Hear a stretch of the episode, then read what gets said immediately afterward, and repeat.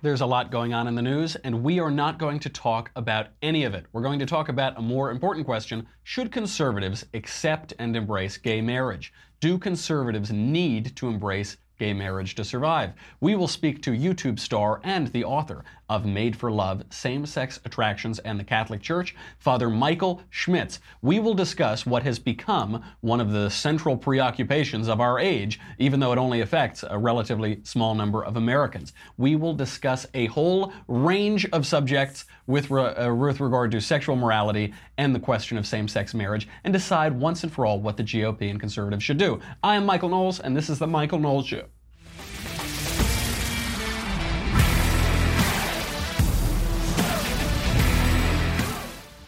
In 2001, Americans opposed uh, monogamous same sex unions, uh, opposed including those in the definition of marriage by a margin of 57% to 35%. By 2017, those numbers had more than flipped to 62% supporting same sex marriage and 32% opposing it. 56% of baby boomers support same sex marriage. I think around 150 million percent of millennials support it. Even 41% of the greatest generation, the silent generation, supports same sex marriage. The leading demographics supporting same sex marriage are the religiously unaffiliated, the so called nones, who support same sex marriage at a rate of a shocking 85%. Two thirds of mainline Protestants now support same sex marriage, but those guys will believe anything. You know, they're wrong on a number of things. Uh, mainline Protestantism is basically just a country club, I think, at this point. Uh, leading the opposition to same sex marriage are white evangelical Protestants, with only 35% of them approving it, though that number did rise 8 percentage points from 27% in just one year. Incredibly, two thirds of Catholics, whose pontiff calls gay marriage, quote, a machination of the father of lies who seeks to deceive and confuse the children of God, support same sex marriage.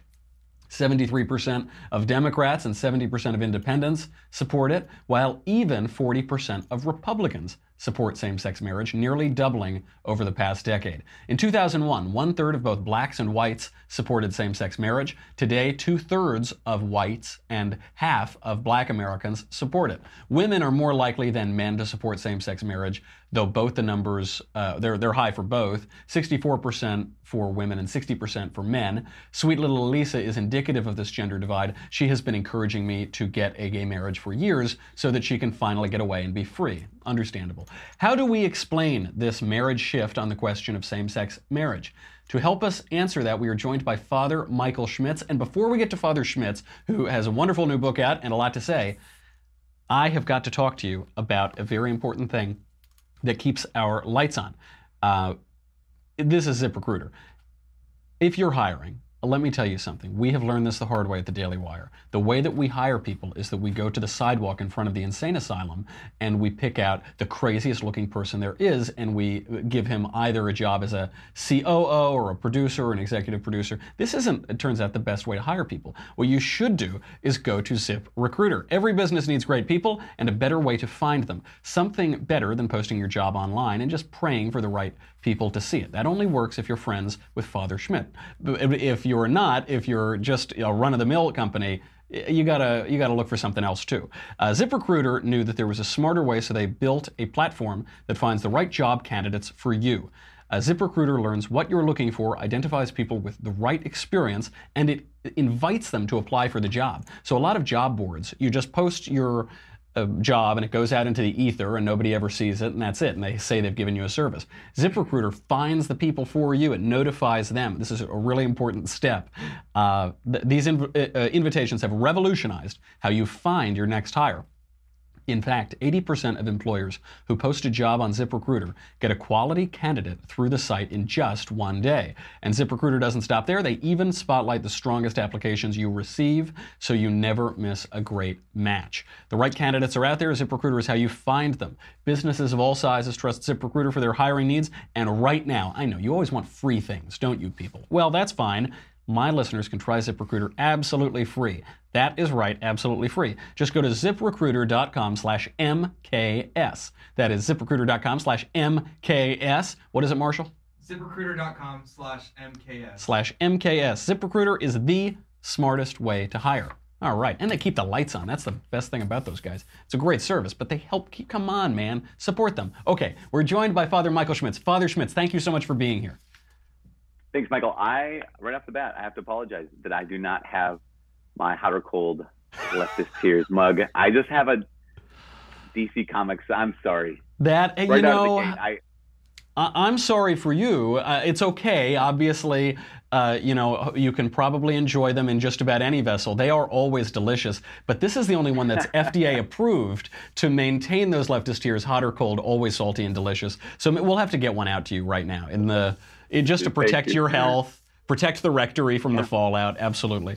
right. you, don't, you don't want you don't want them to go to go bad. That's You right. You never. Oh, they never go bad. They're oh, they stay great forever and ever. Uh, so, for those of you who don't know Father Schmitz, he has a great YouTube channel. I, I think it is fair to say, Father Schmitz, you are the most prominent YouTube star among the Catholic clergy. You're at least up there. I don't know. Bishop Barron is pretty big. Bishop Barron is big. Father Rutler has some great videos online. Uh, but Father Schmitz's channel, uh, Ascension Presents, has been viewed by over 11 million viewers. He has a new book out from Ignatius, Made for Love, Same Sex Attraction, and the Catholic Church. So, Father Schmitz, to begin, there are examples, we are always told, in classical antiquity of same sex unions and even unions that resemble marriage. Uh, the Roman Emperor Nero apparently sort of married a young boy, Sporus, after the death of his first two wives. He made his boy bride dress up like a lady at public events, so Wikipedia tells me. Now, of course, Nero did it is not exactly an endorsement. For the Right. history He also of, married a horse. yeah, right, right. There's that. That exa- yeah, there there were a lot of uh, strange activities that were going on, uh, not exactly a, a guidepost. Uh, for the history of the Christian West, marriage has had a clear meaning: the union of man and woman. Uh, this has been the consensus in the West for millennia, and now we think it's the opposite. Now that that public opinion has switched so quickly, what has caused it to flip within just a few years? Well, I think there's a number of factors. Uh, you don't even have to. I don't. I don't think you even have to appeal to any kind of like religious idea. I think you just once we disconnect from um, a real sense of, uh, I guess, rationality. Once we disconnect from reason, and once we actually, I think, I think in some ways, embrace a scientific, not scientific. Scientific is great. Scientific worldview where we can just, where the world is like, endlessly manipulative or manipulative a bull um, that we can basically uh, redefine everything. So it's basically um, comes from a thing called like you might call nominalism, where if you uh, name a thing that thing, then it just becomes that thing.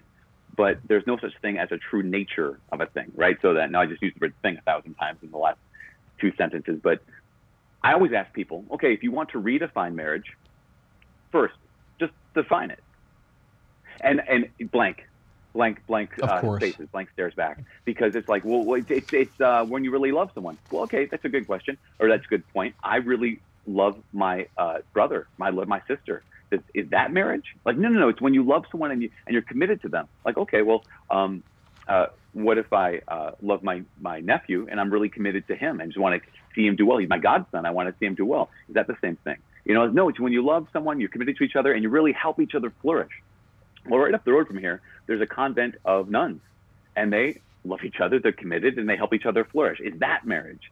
So, like, I think before we even, I mean, it just it's it's basically anti-reason Mhm. to try to redefine something that you don't know the definition I of know in the first place. That is such a good point. I notice that they do this, and I think that it is a real strategy of the left. I think it's well thought out because I actually see Donald Trump using it very effectively on other issues. Donald Trump says, We are going to build the wall, and Mexico is going to pay for it. And so we all start arguing about who's going to pay for the wall. Is it going to be Mexico? Is it going to be the taxpayers?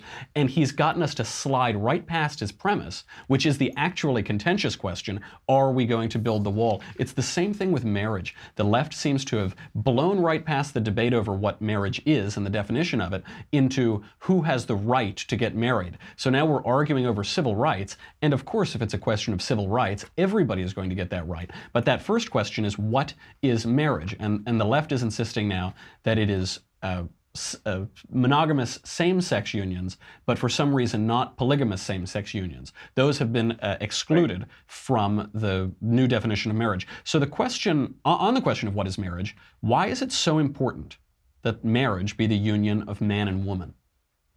Yeah, I think that um, from the foundation of civilization, you recognize that the essential building block of any community, I mean, from, from the smallest uh, tribe to the, the largest nation, the, the building block, the essential building block, is marriage and family.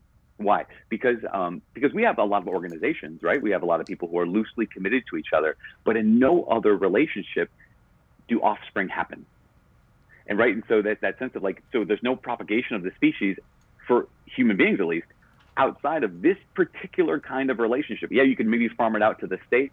You could give it to the you know the whole village to raise the child, but the village doesn't create the child, and the village doesn't um, provide a stable environment for that child. The only reason why the state cares about marriage in the first place, like why we have tax benefits, why we have some perks for those who are married, is because we say, okay, it's not because we believe in love so much that we just want to support you kids and make it want, want you to you know make it in this crazy world. It's because you two kids are gonna probably have more kids. Right. We want to make sure that those children are taken care of. And so, why is it so important? Because we're messing with the, we're really messing in a, in a way that we've never experienced before. I think as a species, with this um, undefinition. I, I wouldn't even say it's a redefinition of marriage. It's an undefinition of the most essential building block of a society. And so then you think about this: what happens if you try to build with materials that have never been tested before?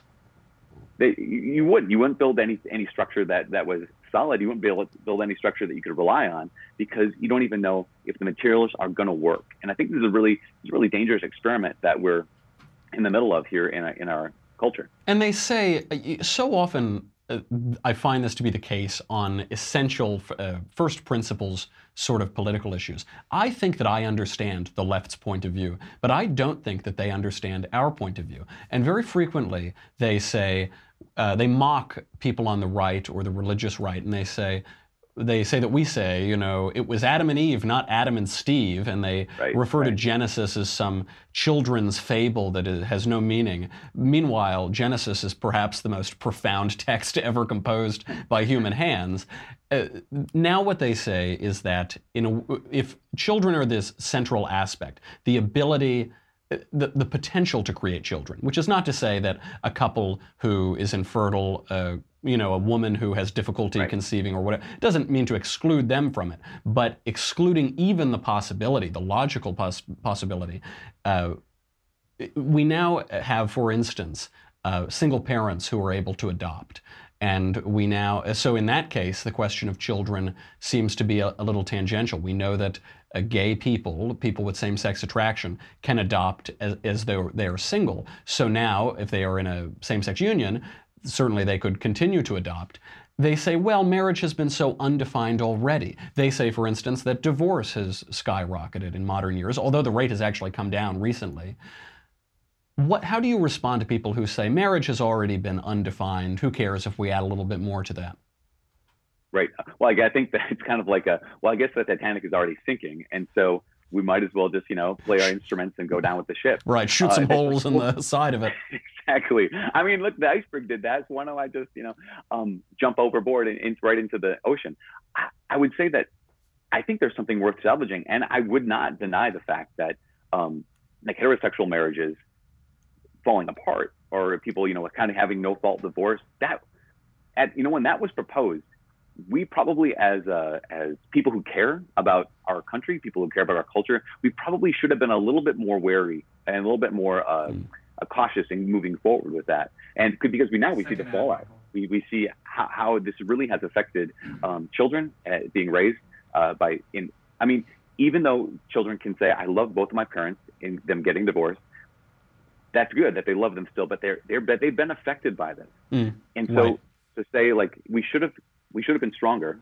Why not now say, let's get stronger rather than let's just keep being weak? So I think, yes, there's a sense of like, let's define this rather than undefine it. And let's actually help uh, like marriages become better, not just say you can't have this to, you know, a, a gay couple or a lesbian couple. I think it's really important. And I don't see it. With people who are in my generation, I don't think that they have the in for a penny, in for a pound attitude. I notice that all of my friends, uh, everyone in our generation, our parents were divorced. It was, it just happened to our parents' generation.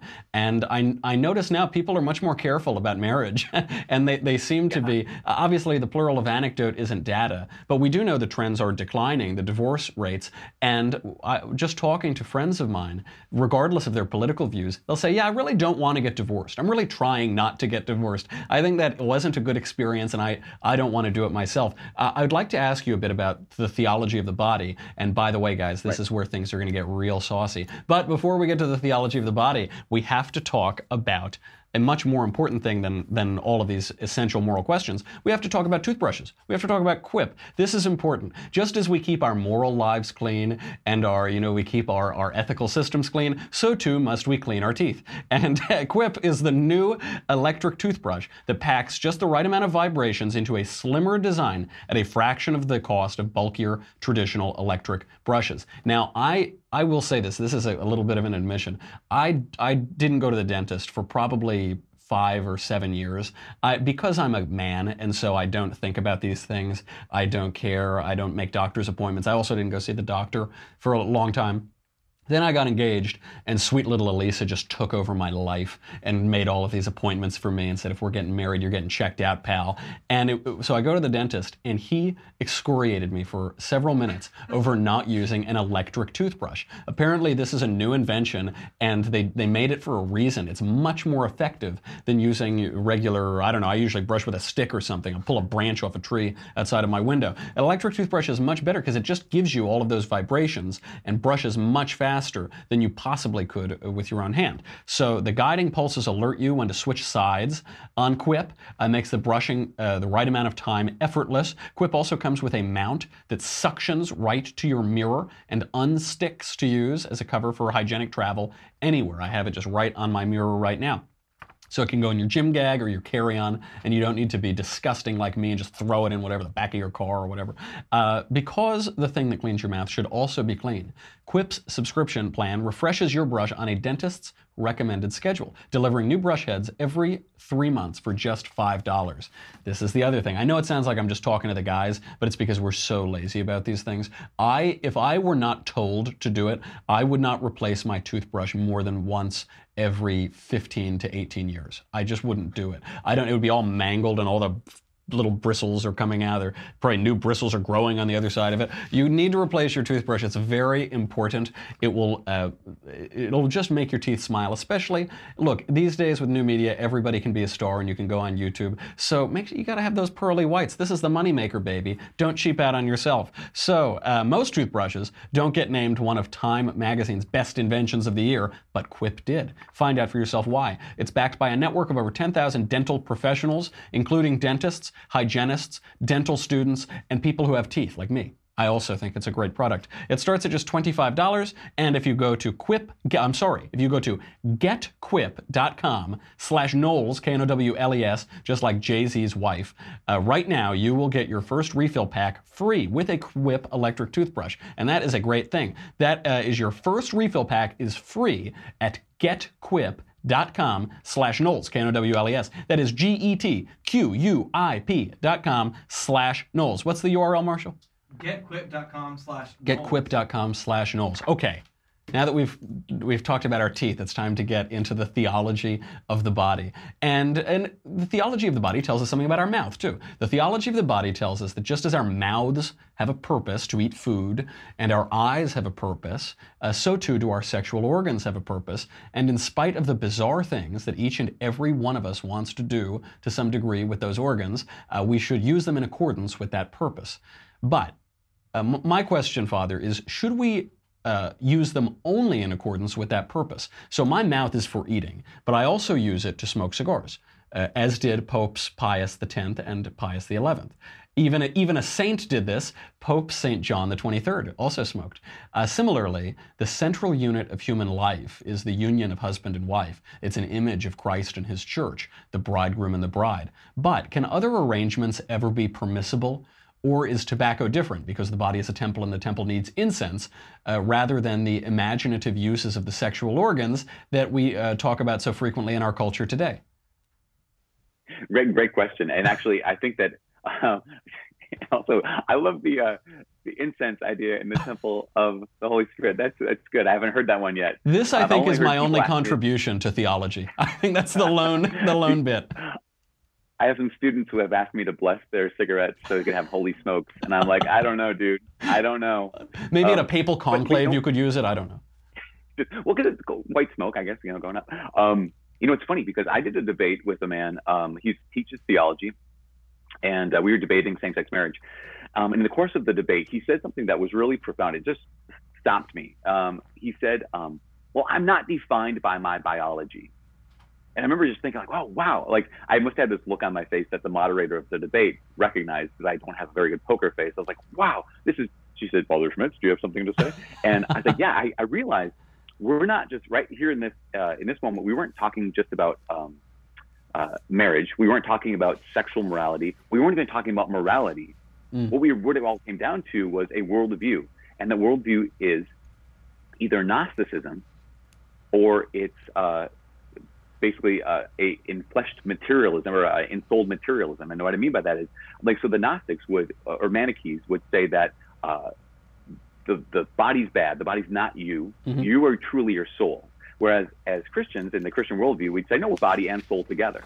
And so, like, it was it was remarkable that this person was was admitting that that because they're a theology teacher at a Catholic school, they were saying like, no, no, basically, I'm Gnostic. I'm not my body. I'm not my body. I'm just my spirit or something. Yeah, my spirit, my soul, my psyche, whatever. Um, and that's a really profound shift in this world because I think if we're going to have a debate uh, about any morality issues, any sexuality issues, sexuality issues, or any just like uh, issues that pertain to what we do with our bodies, it's all going to come down to well, the question: Are you your body or not? Is your mm-hmm. body just a shell? Is just a case? Is it just? But the true you is some kind of uh, ephemeral and disconnected from your body. So you mentioned theology of the body, which is a term that was it came out of John Paul II pontificate, his teaching. Um, and in, in that, he said, the body and it alone is capable of making visible the invisible, the spiritual and the divine. Because if you think about this, we've never, we've never learned anything outside of our body. We've, never, we've, we, we, everything you and I have learned has been through our body, like through our eyes. We read something or saw something through our ears. We heard something. We felt something. Um, we've never expressed love except in and through our bodies. We've never expressed disgust in and except in and through our bodies. So this reality is we've never known anyone without a body. Mm. And yet there's this kind of worldview that says, but no, no, but, but what I do with my body doesn't really matter because it doesn't touch my soul. And so that's, that's truly ultimately what it comes down to is, again, Gnosticism or, or Manichaeism. And so our starting point has to be, okay, are you your body and soul together or not? Because if you're not, then we're going to have to figure another way to talk about these things. If you are, then I think we can address the question you you brought up, which is a really good question, which right. is, um, do things have a nature? And is that nature fixed or is that nature determined by how we want to use it? And so, um, I, I, what I would say is I always like to have the ask the question. Uh, we get the idea of a, a thing's nature, the what it isness of a thing, by asking the question, what is it for? Right. So, so we, we know what a chair is because we, we know the what it's forness of a chair. It's to sit on, and we, we have the what it isness of a table when we ask the what it's forness, okay, to set things on. Right. What and the so what realize, the okay, what it isness of the Michael Knowles show is to spread covfefe, to spread covfefe galore to all of the world, of course. yes. And so now you know what it's forness, and now you know the nature. And so the question is, can I uh, take something that the what it's forness and use it to my own ends? And the answer, of course, is yes. Right. So I can take the chair I'm sitting on and I can set something on it and I'm not violating the nature or the what it's forness of the chair. Mm. And I could on this this solid table I've got, I could sit on it, and I'm not violating the what it's forness to set things on of the table. But there are some things we can do that actually do violate the what it's forness. For example, I couldn't um, take this chair I'm sitting on and like put a tree trunk and like split wood on it. I'd pretty quickly violate the nature of the chair. And same thing is true when it comes to our bodies. If the premise we are our bodies, then um, there's what is what is forness. So let's look at the sexual act. Um, if you had a scientist who asked the question, what it's for, what is it for, you'd see at least two things, and the two primary things that are there at every every sexual act. Um, there's uh, procreation, that's what it's for, and bonding of the couple, that's what it's for. Mm-hmm. And we can see this on a biological level, both of the things on the biological level. We're not even talking about religion at this point. We're saying that no, there are there are bonding hormones that get released when people enter into the sexual embrace. So that's what it's for is, yeah, it's for bonding. And also it's the only action we know of that's oriented towards making new life. So what it's forness is procreation. So does that mean that every single act has to be to have a child, or every single act has to be for bonding. Well, we recognize, that. I'm sure that you know you might know couples like who do like who have been in the situation where they're trying to conceive, Mhm. and so they might say, okay, so she's like, I'm ovulating right now, let's go. That might not be specifically for bonding. It's not the most romantic way to start an encounter, certainly. Like, hey, it's the clock's running, buddy. Clock's ticking, Um, like, buddy. Let's go. Get in there. You got it. Um, but not for bonding, but they're not violating bonding, right? And by doing this, because they're both entering into this as as we imagine a husband and wife, or you'd have a couple that, you know, they're not in not specifically intending to have a child come out of this, but they're not working against this. They just simply are. We want to express our love for one another, but they're not working against uh, the openness to life. Mhm. In those cases, they, they'd be using this for a certain purpose, but not using it contrary to its nature. And that's the that's the big question. Uh, because we, we rec- what we recognize is if I use a thing against its nature or try to work against the nature or the what its forness of a thing, that's when things begin to break down. This is the this is the very difficult. Oh, I'm sorry. Go ahead. No, no, yeah, I use my own purpose, but if I I can't extend that out to any purpose hmm and not expect thing the nature to break down. This is that, that's a wonderful explanation, and this this aspect, the unitive aspect, I think is what's so difficult in a culture that is obsessed with the erotic. So the the Christian answer to same-sex attraction, as you explain in the book, is celibacy and chastity, to which we're all called, but for uh, people with same-sex attractions, that obviously results in celibacy. Uh, of, of course, that answer is easier said than done. We're all called to be chaste, but as as a former Manichaean uh, who became a great saint, Saint Augustine said, "Lord, make me chaste, but not yet." Uh, But not doesn't yet. do- doesn't the call for people who are exclusively attracted to members of the same sex exclude them from erotic love? One of the one of the great consolations of life, so I'm told. Uh, is that burden not too immense?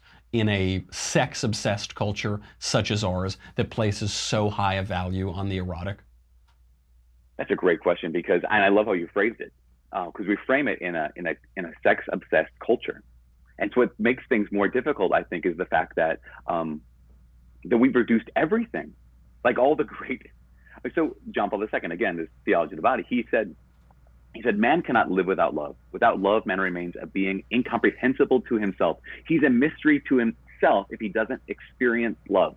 Now we hear that, we think that is the Pope talking about? Because what we've taken is this big concept of love, and we've reduced it to romantic love. hmm Then we've taken this concept of romantic love and reduced it to sex. So what it sounds like the Pope is saying is, man cannot live without sex. without sex, he remains a being incomprehensible to himself. His life is senseless unless he has sex. And yet, the great minds and the great hearts, the great lives of history have said, yeah, eros, you know, romantic love or erotic love, is a good. And we would, as Catholic Christians, we would say, exactly, it's a, it's a good. But it's not even the greatest love, because um, I love, I really like C.S. Lewis. Uh, He's one of my one of my guys. He's, And, I, I believe uh, Tolkien referred to him as his heretic friend, and he is. I do love C.S. Lewis. I, I love the man. I, I devour him regularly. Seriously. So in the four loves, he talks about these four kinds of love. Eros, oh, storge, which is your, your affection. Um, eros, which is the romantic love. And then he says, but there's philia. And philia is not just storge, like buddiness, um, but is true friendship. And he, and he, he says, he, maintains and makes a great case for it, that philia is even more, uh, more rare, uh, therefore more precious, and even more life-giving than eros. Which is why probably I'm, I imagine that you're as you're preparing to get married, uh, that you'd be saying, like, I'm not just I'm not just in love with her. She's also my best friend.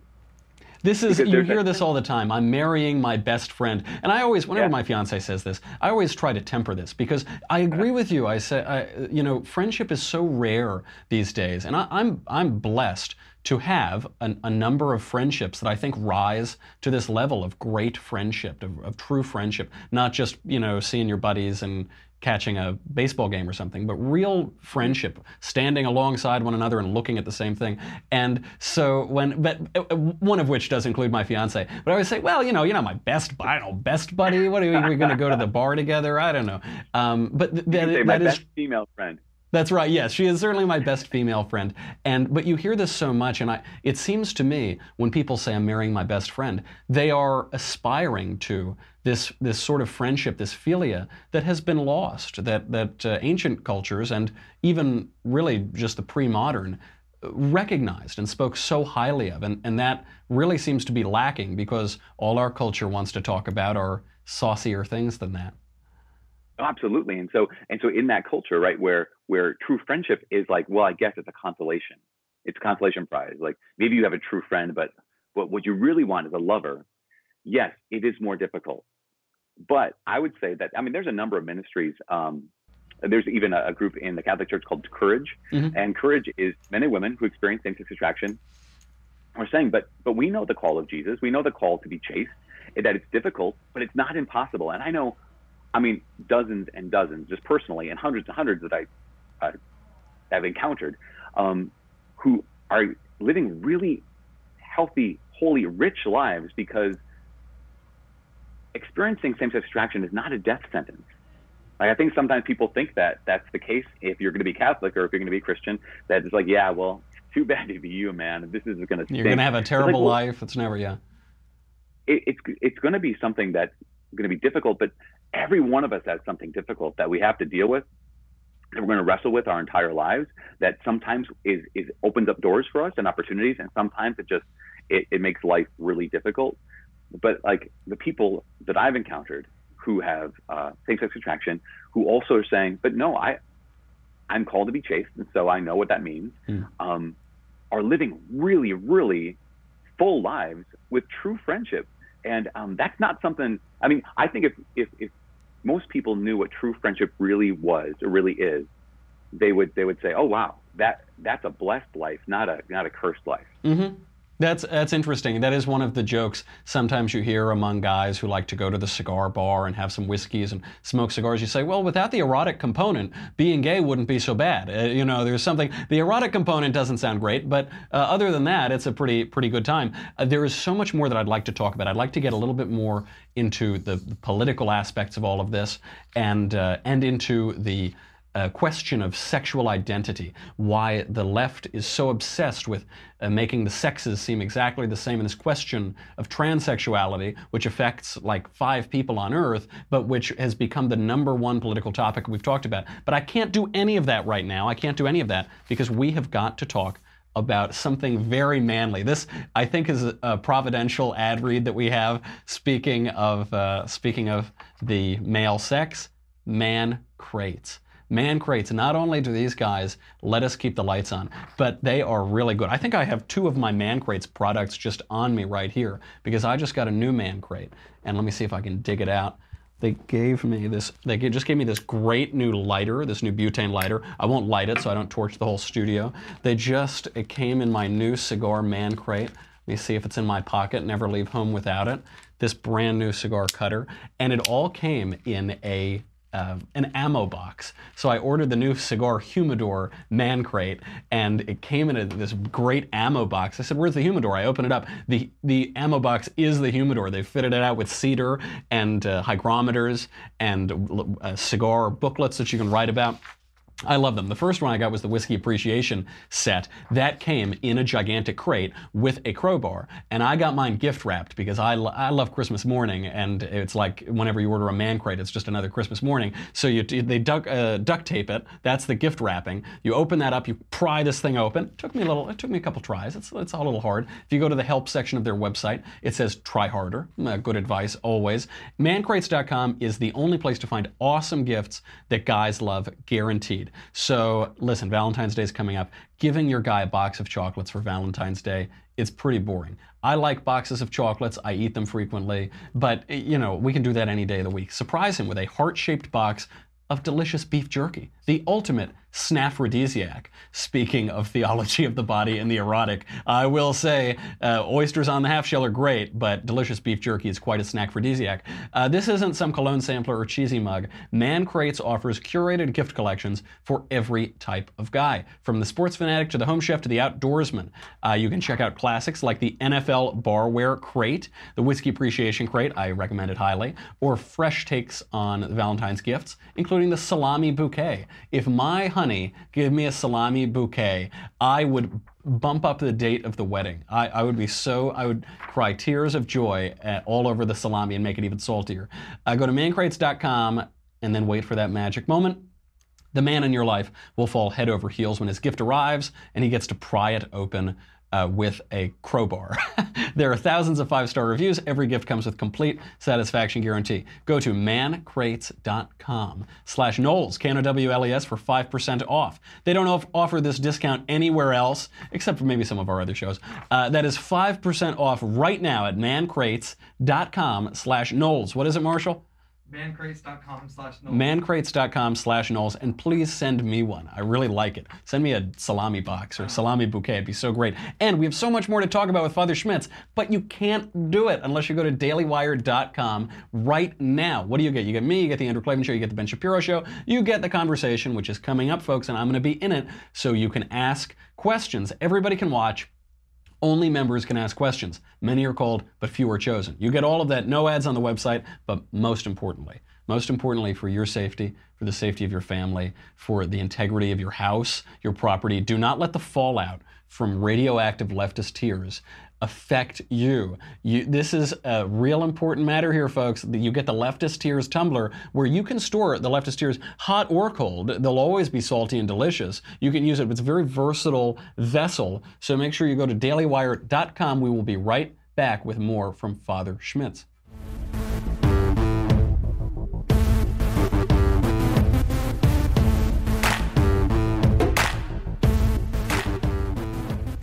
Okay, on the real political nature of this lobby, I think this lobby that tries to make our culture talk about sex and sexual issues all the time. Um, it seems to me that the issue of same sex marriage is part and parcel of a feminist ideology that ironically seeks to erase all gender difference. So the premise of same sex marriage seems to be that uh, men and women are exactly the same, that there isn't sexual difference, because uh, very basically, if M plus W equals M plus M equals W plus W, then M equals W. They're the same thing rather than being uh, complementary. Why does the left want to erase sexual difference? It's a great question. I, you know, like you had said earlier, uh, I can understand the. Uh, I often find I, that I, feel like, or I believe that I can understand the, the perspective and the ideology or the, the, the, the thought process of people who say, I want to advocate for, for same-sex marriage, I want to advocate advocate for transgenderism. I think I get the argument. Um, but when it comes to this, like, why? When he ask the question, but but, but why? Then I, I don't. Then at this point, I'm thinking like, what's the ulterior or ultimate um, end? It, it kind of it eludes me because it seems like the ultimate conclusion is a a very very different culture than we have, um, one that doesn't not ne- does not necessarily flourish, but one that kind of just is everything's up for grabs. And so, when it comes to like the, a lot of the motivation of people who would advocate for um, like same-sex marriage or would advocate for uh, like trans kind of advocating transgender stuff, is it seems like what I uh, in talking with some high schoolers asking them about this, the response was like, "Well, I don't know. I just, I just feel bad that they can't get married." Mm. Oh, well, that's it. And so, and so I think that, that there might be some people who are like kind of the masterminds. I have no idea who that who they would be, but I think at the at the core, the reason why the tide has shifted so quickly is because we've abandoned thinking and we've given it all over to feeling, to emotions. And so, the reason, quote unquote, reason why uh, the the tide has shifted so much is because we've abandoned reason and we're just saying, well, I just, I feel bad. It makes me feel sad to think that someone would feel sad.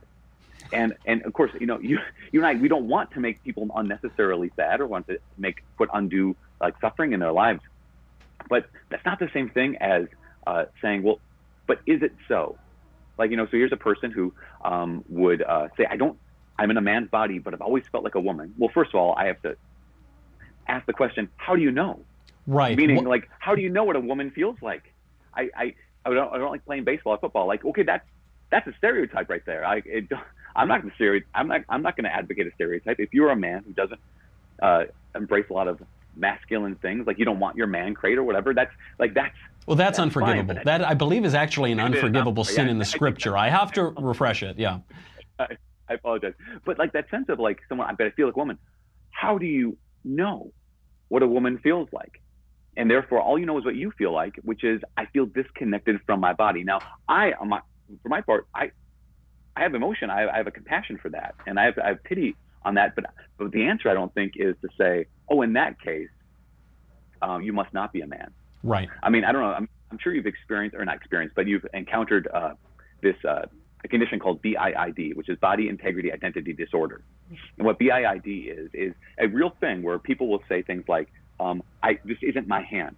Mm. Like, I've always felt like this is really part of me, and so they would go in to say the surgeon and say, "Could you amputate? Why? It's perfectly healthy, but it's it's not my hand." And now the medical community has universally uh, said, "No, don't do that," because why? Because that is their hand, and the problem is not the hand. The problem is there's a disconnect between their perception Right. and reality. Right. But when it comes to transgenders and when it comes to sex, it seems like we just forget common sense. And so if you know if someone would say this isn't my hand, no, no, no, that really is. You're just mistaken. Let's help you get to a place where you can uh, make that like bring it together. But someone says these aren't my genitals. You're like, wait, wait. Well, then let's have surgery and let's get rid of those. Well, we have to get rid of those. That's a different kind of doesn't organ. seem to make sense. Of doesn't seem course. to make sense. And and, And so this yeah. Uh, I'm, well, this uh, this uh, issue of transgender does seem to be one where people are suffering. That sounds like a terrible condition, and I, Yeah. I certainly feel for people who have it. But they seem to be looking for relief in all of the wrong places. The pioneers at uh, Johns Hopkins who who be, began the uh, gender mutilation surgery have, have stopped doing it because they realized that the, even the suicide rates of people who suffer from this did not decrease after surgery. So even the operation that uh, everyone expected to give relief to this condition didn't quite uh, do it. And th- this does seem to be the, the real issue because I always uh, fear for when we're talking about this issue, uh, people didn't choose to be born attracted to members of the same sex. I don't think. I don't think anyone ever said, yes, today I'm going to do that. And it, it, that is a really sad condition if one looks at a traditional uh, Christian view of things or a Jewish view of things or uh, any other tr- traditional sexual ethic, and they say I'm excluded from this, and I it, I really wish I weren't excluded from uh, from erotic love or from pursuing my sexual desires, and I, I think a lot of the time. Uh, Christians uh, and the Catholic Church in particular are called haters on this. They just they think that we just hate gay people and we don't want them to be happy. And when really what we're saying is this isn't an, a normative statement; it's a positive statement that uh, this is not what marriage is. How do you respond to the accusations? Of, of hatred and bigotry. You know, for, for it seems to me that it's it's similar to saying I like uh, apples, but I won't call an apple an orange. This question of gay marriage, and they say, well, why do you hate oranges? And I don't hate. I like oranges very much. I want oranges to thrive. I like orange juice. I'm probably screwing up the metaphor somewhere here, but I don't hate oranges. I just think that apples are not oranges. How do you respond to those uh, accusations of hatred? Yeah, I would say at least two things. Uh, w- one is uh, I remember uh, there was someone very very close to me when he came out of the came out to me. Um, he uh, he wanted me to watch a video, and and uh, so I watched this you know, kind of a documentary. It was a um, made by a man who had a relationship with another man, and uh, it ends tragically where the other man dies. Uh, it's a true story, and um, he said, "I want you to watch this because one guy said when I came out to my parents and introduced him to Shane was the man's name. Um, my, my nieces and nephews called him Uncle Shane, and my whole family loved him, and it was it was great. But then when Shane told his family about me, they said, if you two ever show up on our front door, you'll be met at the door with a shotgun. And I remember him showing me this this video, and uh, like I'm thinking like, what, what, what does he want? Like you know, so Hmm. video ends, and he says, so what do you think? And I said, uh, are those my only two choices?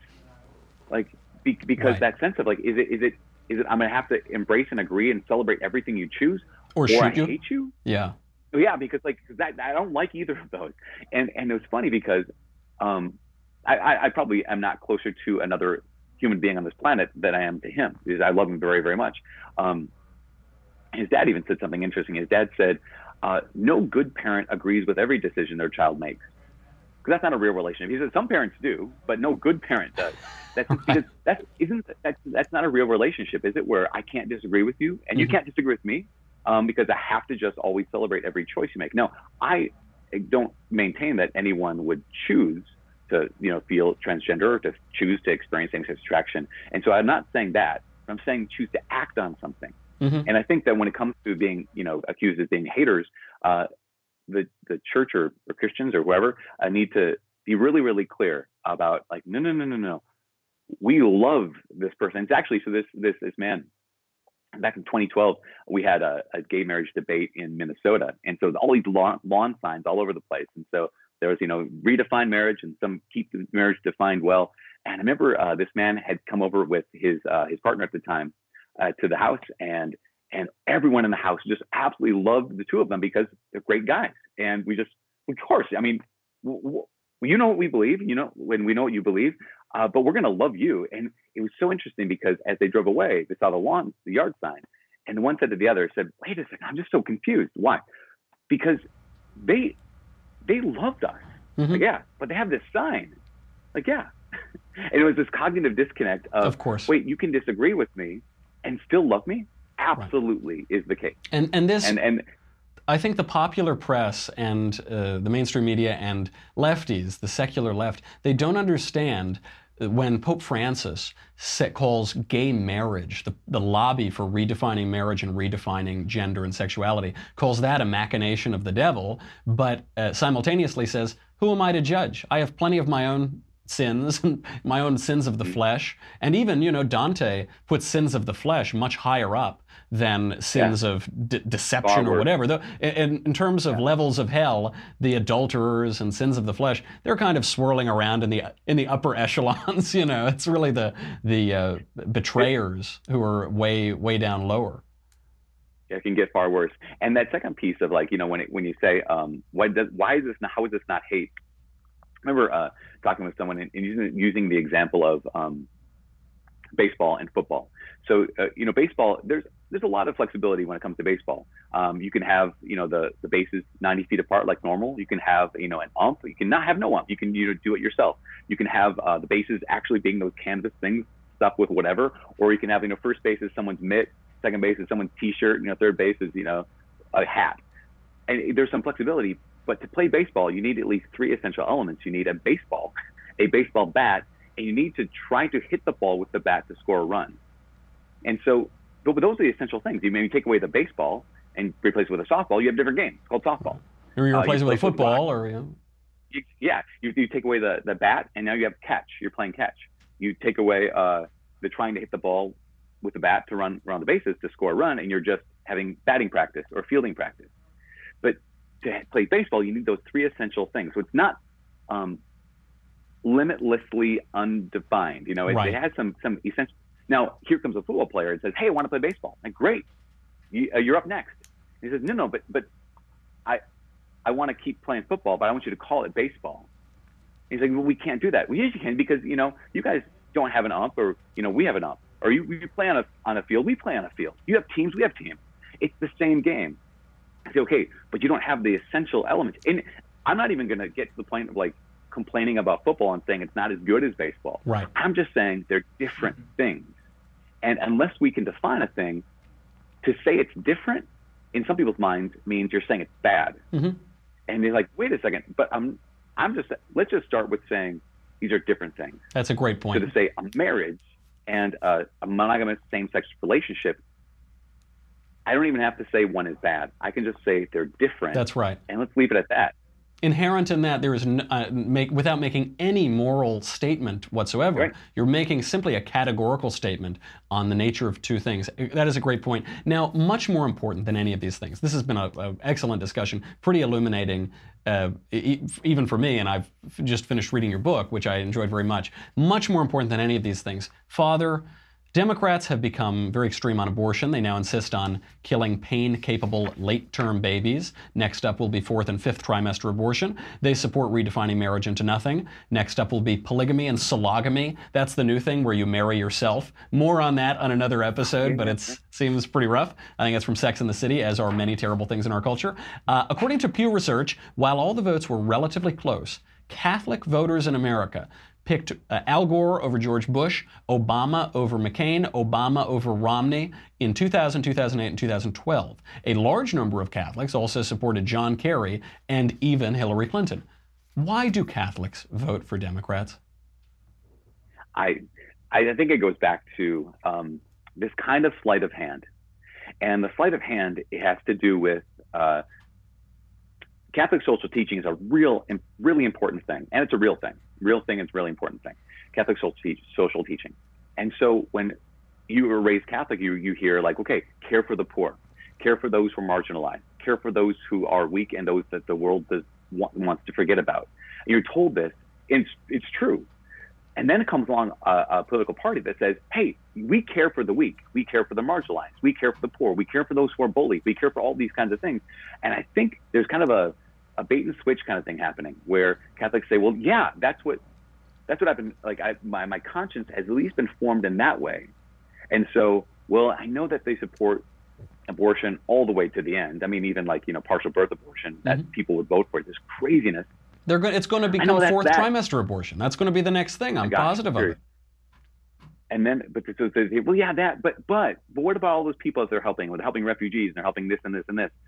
And I think, I, I just think it's a lack of, um, lack of good formation and it's a lack of, and I would even say not only formation, I would say it's lack of courage. Mm. Um, that's that's absolutely true because when it comes down to it, I think that uh, as a, as a church, a lot of Catholics have become really really comfortable and we're comfortable with status quo. And so, you know, I got a call the other day from a, a youth group leader who was saying that um, there's some young people in her in her school who they were in South Dakota in uh, Sturgis, South Dakota. There's a group of transgender high school students in this high school. I'm like, oh, that's interesting. And and she said, yeah, our youth group kids, you know, we're trying to be nice to them, but they were just really mean back to them. And and I said, what do you mean really mean? Said, well, they gave them dirty looks when they said hello in the hallway. I thought, okay, well, let's pump the brakes that's not being really mean. That's a ubiquitous sort of thing that happens in high schools, and yeah. yeah, and I was like, and so I was like, well, you know, I understand what's going on, but but we need to actually prepare um, the people, prepare the people, and prepare, prepare ourselves for like, it's okay if people don't like you. Jesus actually even said, people are going to hate you for my um, sake. For my sake. For my sake. And and that sense of like being able to say, let's. I, I'm going to use a uh, grow a pair. I was going to say. I don't know if we can say that on air. no, that, on this show, that. anything goes. That's that's some of the most polite thing you can say on my show. I meant a pair of eyeballs and really see the truth. Is what I meant to say. Uh, I, but I, like, I'm sorry. Please finish the point. No, but but that I think what, needs is formation and courage, and I think that's one. Uh, there's two areas that we're really lacking as, as a Catholic Church is formation and really uh, giving us uh, encouragement to be courageous. I love that point so much. I, I, that, I think that's how I've got to sign off my show from now on. As Father Michael Schmitz tells us all, grow a pair of eyes to see the truth. Father Michael Schmitz, author of Made for Love, Same Sex Attractions, and the Catholic Church. And you can catch him on YouTube. Father Schmitz, thank you so much for being here. I've really enjoyed it. And for everybody else, this that's our show. That's our whole show today. Come back tomorrow. Tomorrow, by the way, is our 100th episode. You don't want to miss that. We have some we have some fun things planned. We've got crazy new technology that is going to shape our show tomorrow, but you'll have to tune in to see it. That is it. I am Michael Knowles. This is the Michael Knowles show. Tune in tomorrow. We'll do it all again.